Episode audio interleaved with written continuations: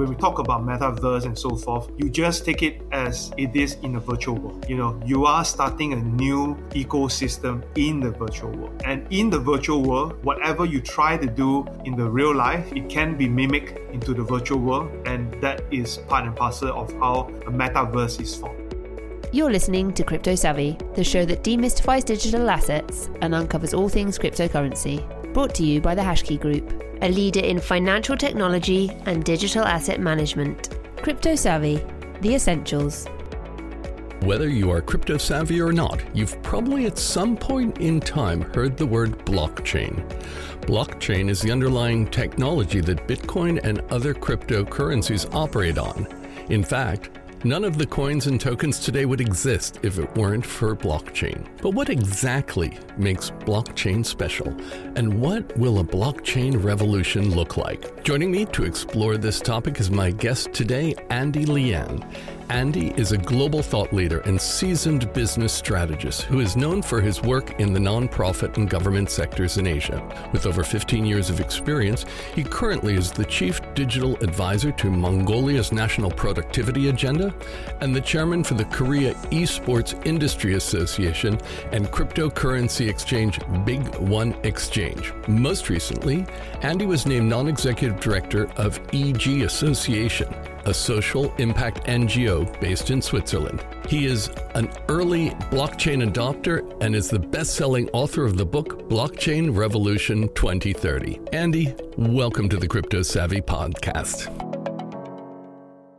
Tell us a little bit more about yourself as an intro to our listeners. My name is Andy Lian. I'm based in Singapore, Singaporean. So I actually done most of my work outside of Singapore, you know, in Korea, in Japan, right now in Mongolia, and further on maybe in Mexico. So right at this current moment, I'm the chairperson of Big One. So it is a crypto exchange, top 20 on CoinMarketCap. Apart from that, I hold other roles as well. I'm a chief digital advisor for the Mongolia Productivity Organization. So this is directly under the government. You know, we talk about new technology and so forth. I'm also an investor, so some people know me by that, and successfully invested in quite a number of early stages, you know, right from 2017. And here I am, you know, talking to you and hoping to share more insights. Well, Andy, I really wanted to kind of dive for a moment into blockchain. It's such a fundamental technology, and many of our listeners will have heard of the phrase but may not truly understand it. Can you give us a brief introduction to blockchain? I think a lot of folks in the space, you know, they put it such that blockchain is a very complex a mechanism. But I would always love to say that blockchain is a much secured database that is holding everything together. You know, it's more secure, it is transparent, you know, there's a lot of other things that you can build on top of the blockchain. So that enable things like automation, that enable a lot of other things that could not be done in a traditional space or traditional database can do, you know. So that is a very quick layman intro, you know, to blockchain. And what differentiates it from software? Because that's also does some of the similar functions. I think when you look at software, for example, you know, software runs on the database as well, right? So you see software as one of the application.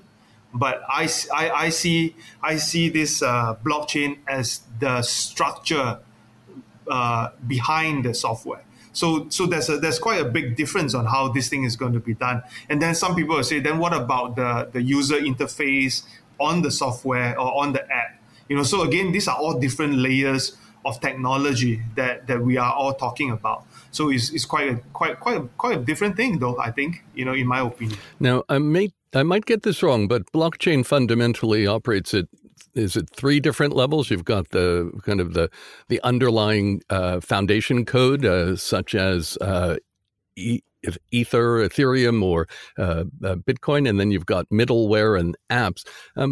Is that a fair way of slicing the blockchain environment? I think it is fair, but as we move along into the different stages of adoption, it might not be too fair, because if you look at it from a technology standpoint, there could be more than just three layers, right? But if you look at it from a user standpoint, what the user really want to see is how does the blockchain interact with the application that I'm using, how secure it is, whether it's backed by Ethereum or backed by EOS, for example, or backed by Phantom. It doesn't really matter to them. It is just an app or a dApp that they are using. Yeah, this is how I would love to differentiate things, and make things easier for people to digest. And how are national governments looking at using blockchain? I think if you look at it on a blockchain level, governments are very, very open and receptive to concepts like blockchain because it's new. It solves a certain problem, So some governments, for example, I don't want to name them, but they are already working on a national identity blockchain-based backend, just to make sure that everybody's medical records to your ID, are all on chain, because things that are on chain will not be removed or will not be altered that easily, right? So governments are doing that. Governments are very proactive in terms of blockchain technology, how it improves productivity. So Mongolia, is a country that is trying to push this very hard, putting up the digital front, making things more digital tasks, making things more effective and productive. And, using blockchain, it can help to automate a lot of these things. So from a government perspective, they are very open.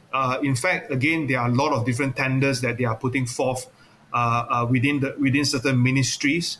For example, Ministry of Finance, for example, they are pilot trialing a whole system where they use blockchain to clear some of these applicants. Use blockchain to clear some of the bills that you need to pay, to the different stat boards and so forth. So all these things are in place. And to be real honest, in time to come, we will not talk about it because blockchain will just be part of everybody's life. And the government will not talk about it anymore because they know what it is like and they know how it functions. And they just want a better deployment compared to what they have currently. Now, what was the, for those who haven't read your book, Blockchain Revolution 2030, what's the central premise of your book and what inspired you to write that? I think for the book itself, the main core thing that we want to talk about back then, in 201718, is how we see blockchain in the future. So if for people who have read the book, and have deep conversations with people like myself, and one of my co-author, back in 2018, we were talking about NFTs, how NFT is going to be a very popular thing, how it can change some of the old marketing ways, how they can change a title deed, using NFT, how they could change the art scene in NFT. But what we talk about back in 2018 only came into a better, better place only just recently, in 2021 especially. So what we are doing and the narrative that we are putting forth is something that we see is going to happen in the future, So apart from that, we have a lot of other kind of a scenario where the blockchain is best used as an application, So the supply chain, for example, there is how the whole maker city can evolve better with blockchain. How the whole this automation works with blockchain. So all these things are slowly getting into its place. And again, I hope in 2020 we could see. The other thing that we talk about a lot would be Industrial 4.0, automating manufacturing facilities using blockchain. So that could be something big that we foresee back then in 2022. So hopefully we will see more of those. Okay, well, you've looked ahead. Let's look at the present, and can we talk about some current use cases of blockchain that our listeners might be familiar with? When you look at the current days, most of the time when you look at the mainstream media, it is more finance-driven, right? So the banks are using blockchain for clearing their funds. The medical industry is using blockchain to keep their medical records. The supply chain industry is using blockchain to look at traceability options for some of their products. And again, if you look at the current times, look around all the hype and so forth, there's NFT, right? So NFT is also a use case that you will see for blockchain. Again, if you are in Hong Kong, for example, in Singapore, you could also see some of this pay vending machine that is blockchain enabled, or crypto enabled. You can also see a lot of different payment for retailers right now that are accepting cryptocurrency. So that are actual use cases of blockchain. Now, your book has the title Blockchain Revolution. What is truly revolutionary about blockchain? And in your answer, can you kind of dive into the immutability of contracts or the kind of the use of the community to create blockchain? I think this is a very big question. Why I say this big is because whenever we talk about blockchain specifics, many of our folks or my friends, in the space, we talk about immutability, transparency, things like that. And this seems to be really big words and so forth. But to me, I don't think those things are really that important, to be honest. I think in order for blockchain to be more popular and widely accepted, it has to be widely adopted, right? It should not be a case where it is purely driven by technology. A good technology without good usage is going to be bad technology. So diving into the blockchain space, I think to keep things very simple is how the smart contracts are going to change some of the existing contract works. Some of the interaction, between application and user will be changed because of this smart contract. You just imagine, when we talk about smart contract, on NFTs, on art pieces, right now, whenever we talk about NFT, we just talk about a very nice, maybe a cyberpunk or maybe a loot kind of NFT, but those are not the true essence of what NFT can really do, right?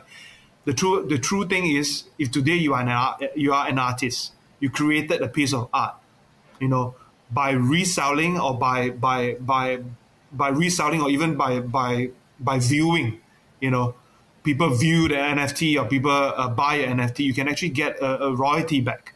All these things can be programmed onto the NFT using the smart contract, and that is the beauty behind it.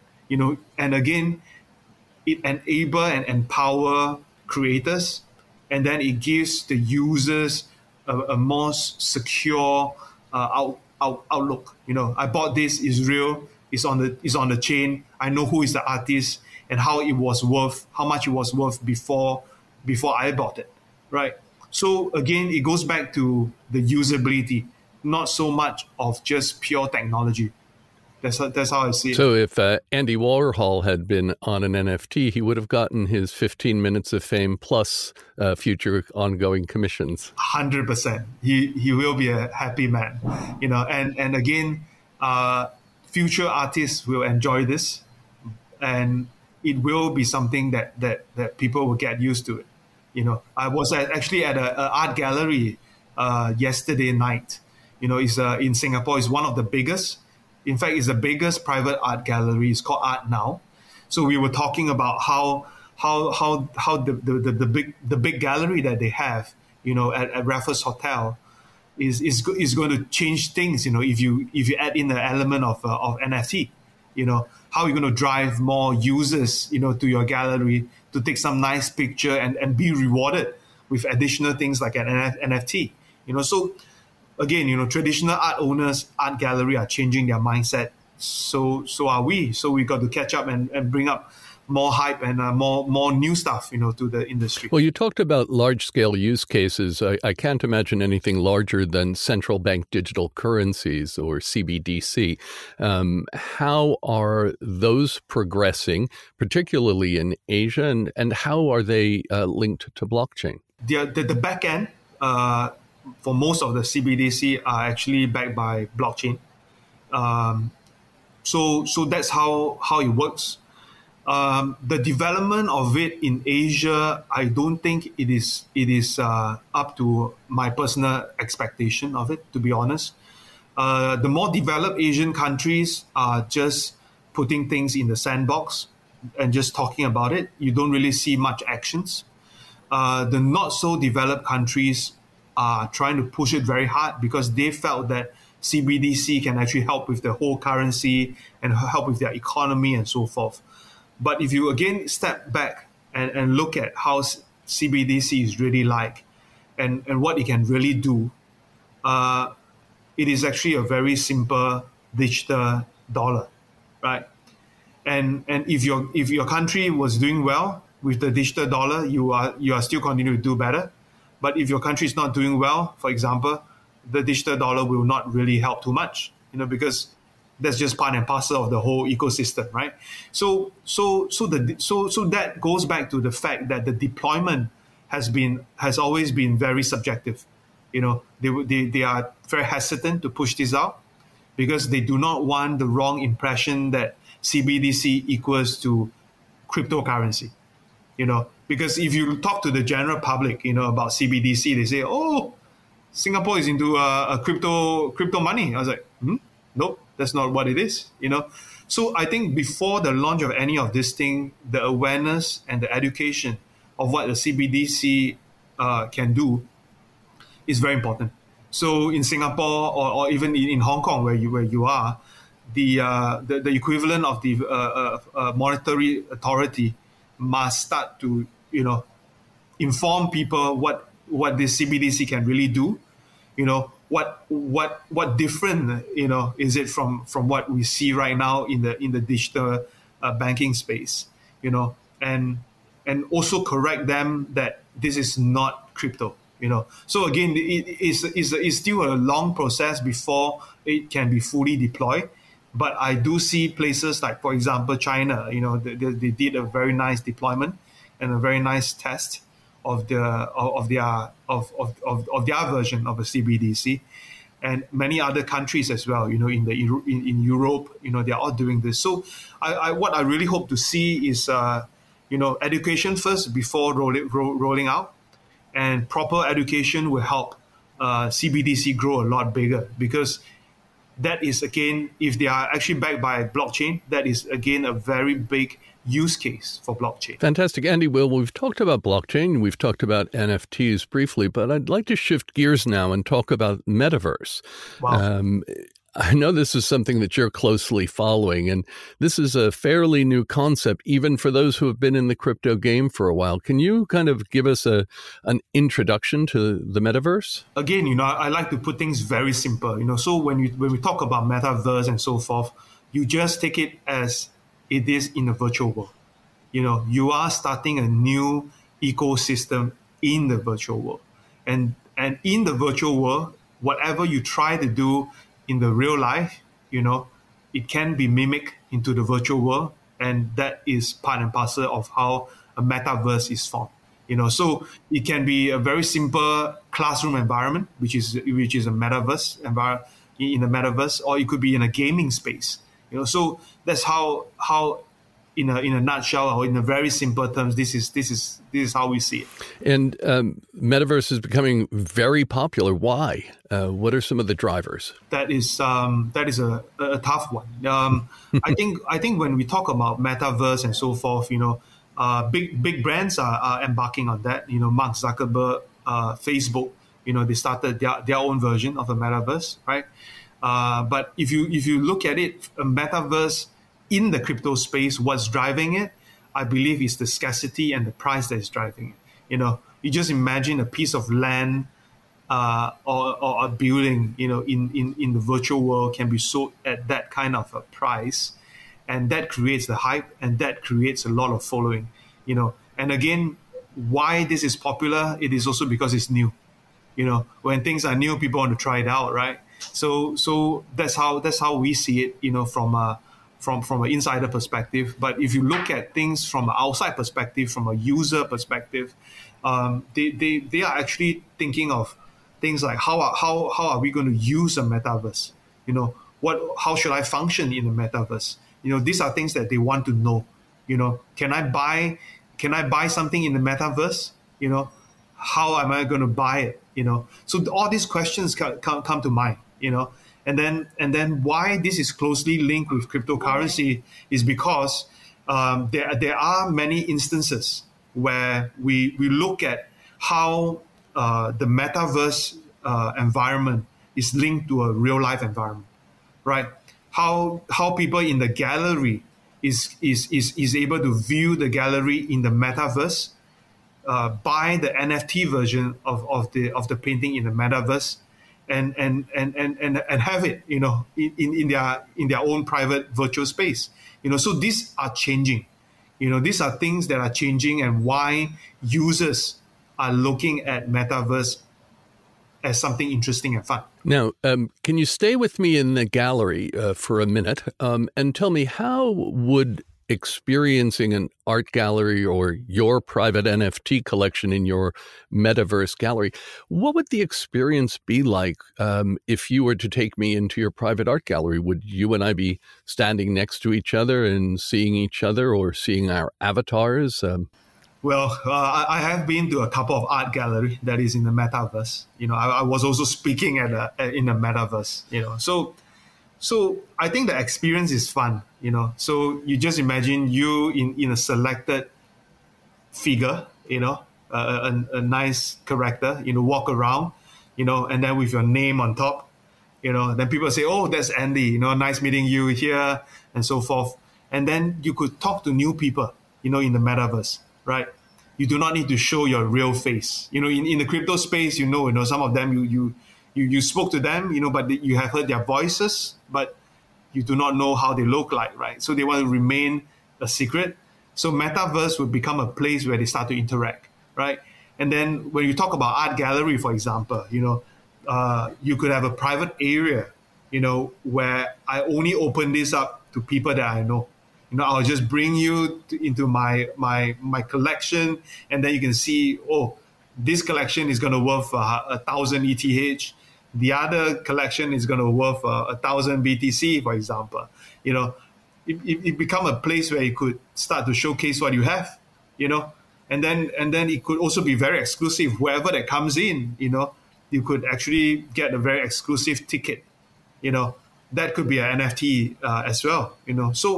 So I think what we can do in the virtual world is actually very similar to what we have, you know, in the real world. But the virtual world allow you to be interacting with people globally, you know, in an environment that you can control, you know. So that would be the fun part, you know, when we talk about gallery. Great. Well, I love the art example, and I can actually see it coming to use in schooling because of the rise of online education and the effects of the pandemic. Are there early education projects underway in metaverse? Yes, definitely. In fact, the metaverse education project started a lot earlier than what we see right now, because in the metaverse, right in the beginning of the COVID period, there are already metaverse classroom environment that is being launched. Why are they being launched first? Is because there's no need to talk about dollar and cents. You know, there's no you are not going to be in a virtual world buying an art piece or buying something, right? So without the payment and without the monetary thing in place, is very straightforward. The students and the students and the teacher use the metaverse as a place for interaction. It is fun for the student because, you know, they may not like their teacher that much in real life, you know, but they like the very fun icon, right? So that has really kicked off right during the COVID period, you know, where students use this way to interact with their teacher. And then through the metaverse, they actually created their own classroom environment. You know, again, I don't want to be here to promote any of the projects specifically, but there are projects which are very interesting. You know, they do their tuition in the metaverse. You know, they do their projects on metaverse. You know, so the whole group project, for example, with the students, become a lot more interactive as compared to the classroom environment. Because in the classroom environment, you could only do that once, right? But in the metaverse, you could record, you could replay, you could edit. You know, there's a lot of things that can be done, and that helps to stimulate the child's mind. You know, so that's how metaverse is like, you know, without the crypto element. Metaverse is obviously still in its early stages. And what needs to happen in order for metaverse to become full-on mainstream? Well, maybe something that is not so appropriate to say, but that's a very good example. If COVID-19 continues at this current stage with new variants, well, metaverse is going to be a very big thing, you know, because, you know, not every one of us are happy with what we have right now. You know, some of them say that, I can't travel anymore. You know, I can't meet my friends anymore. You know, but metaverse gave them another opportunity to interact in a very different manner.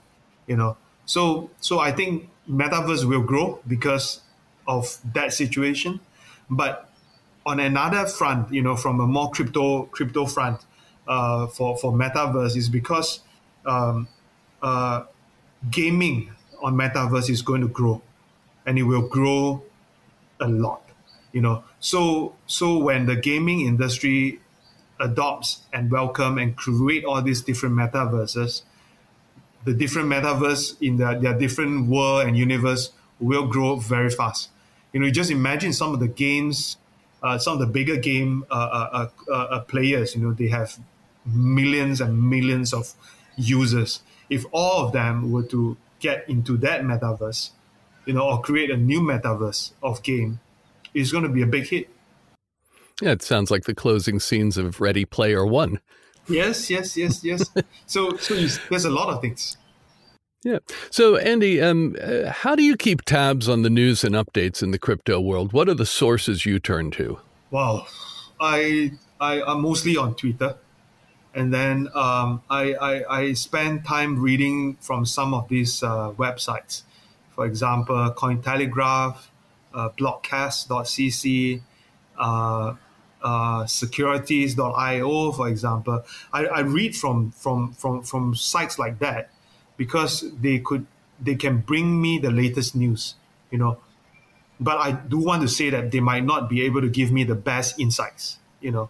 So the best insights are still talking with friends in the industry, keeping tabs of what's new, you know. Talking in some of these Telegram groups can give me more insights than what you can read, you know, from the news sites. Fantastic. And just for those who may not be following, what's your Twitter handle? Andy Lian. So ANNDYLIAN. That's my Twitter. Great. And that'll be down in the show notes below. So make sure to click and follow Andy.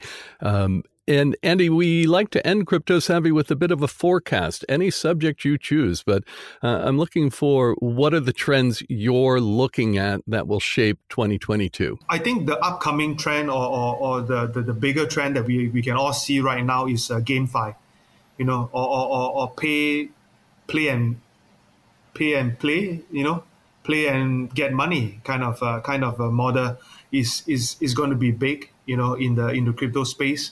Especially for this quarter, you know, we have seen, at least for me, I have seen big game players changing their gaming model into this, and they will make a big hype, you know, in the fourth quarter.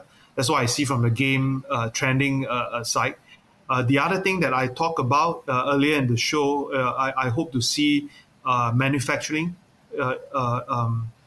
Manufacturing facilities using blockchain, you know, as part of their Industrial 4.0 initiative or as part of their automation initiative. I hope to see that. together with the supply chain, because I think good use cases like that is going to be there for a long time. These two are two different trends that I see that is happening. And then the very last trend that I hope to see as well, or at least I see some of the countries pushing this very hard, is to have crypto as a formal form of payment, and that is also something big and also a baby step, for merchants to understand, some of how some of these tokens are going to work for them, and how things can be a lot easier, in the retail environment, especially during this COVID period. So these are the three possible trends that I see that are coming. And again, I hope everyone would always, stay safe, and also stay safe with the tokens that you are trying to buy as well, right? Because not all tokens are the same. Not all tokens with 21 million supply is going to be like Bitcoin, right? So everyone got to try to stay safe, especially during times where a lot of projects are encouraging trading and so forth. So that is a final word of caution, for everybody. Buy things that you really know, buy things that you felt that is safe, do your own research, and then make your own informed decision. That's my final note to everybody. Well, Andy, thank you so much for being our guest today on Crypto Savvy, and we look forward to speaking with you again, hopefully when you're in Hong Kong or in the metaverse. We can catch up in our studio and do this again. But thank you so much for your insights today. Thank you, my friend. So I hope to see you soon. Thank you. I hope that after today's episode with Andy, you understand more about blockchain, the metaverse, and emerging technologies. Make sure to hit the subscribe or follow button so you never miss an episode. If you're listening on Apple Podcasts, then please leave us a review and a 5-star rating, as it helps others to find us. I'm Walter Jennings, and this was Crypto Savvy from the Hashkey Group. Thank you for listening to Crypto Savvy, the podcast that delivers the essentials, brought to you by Hashkey Group.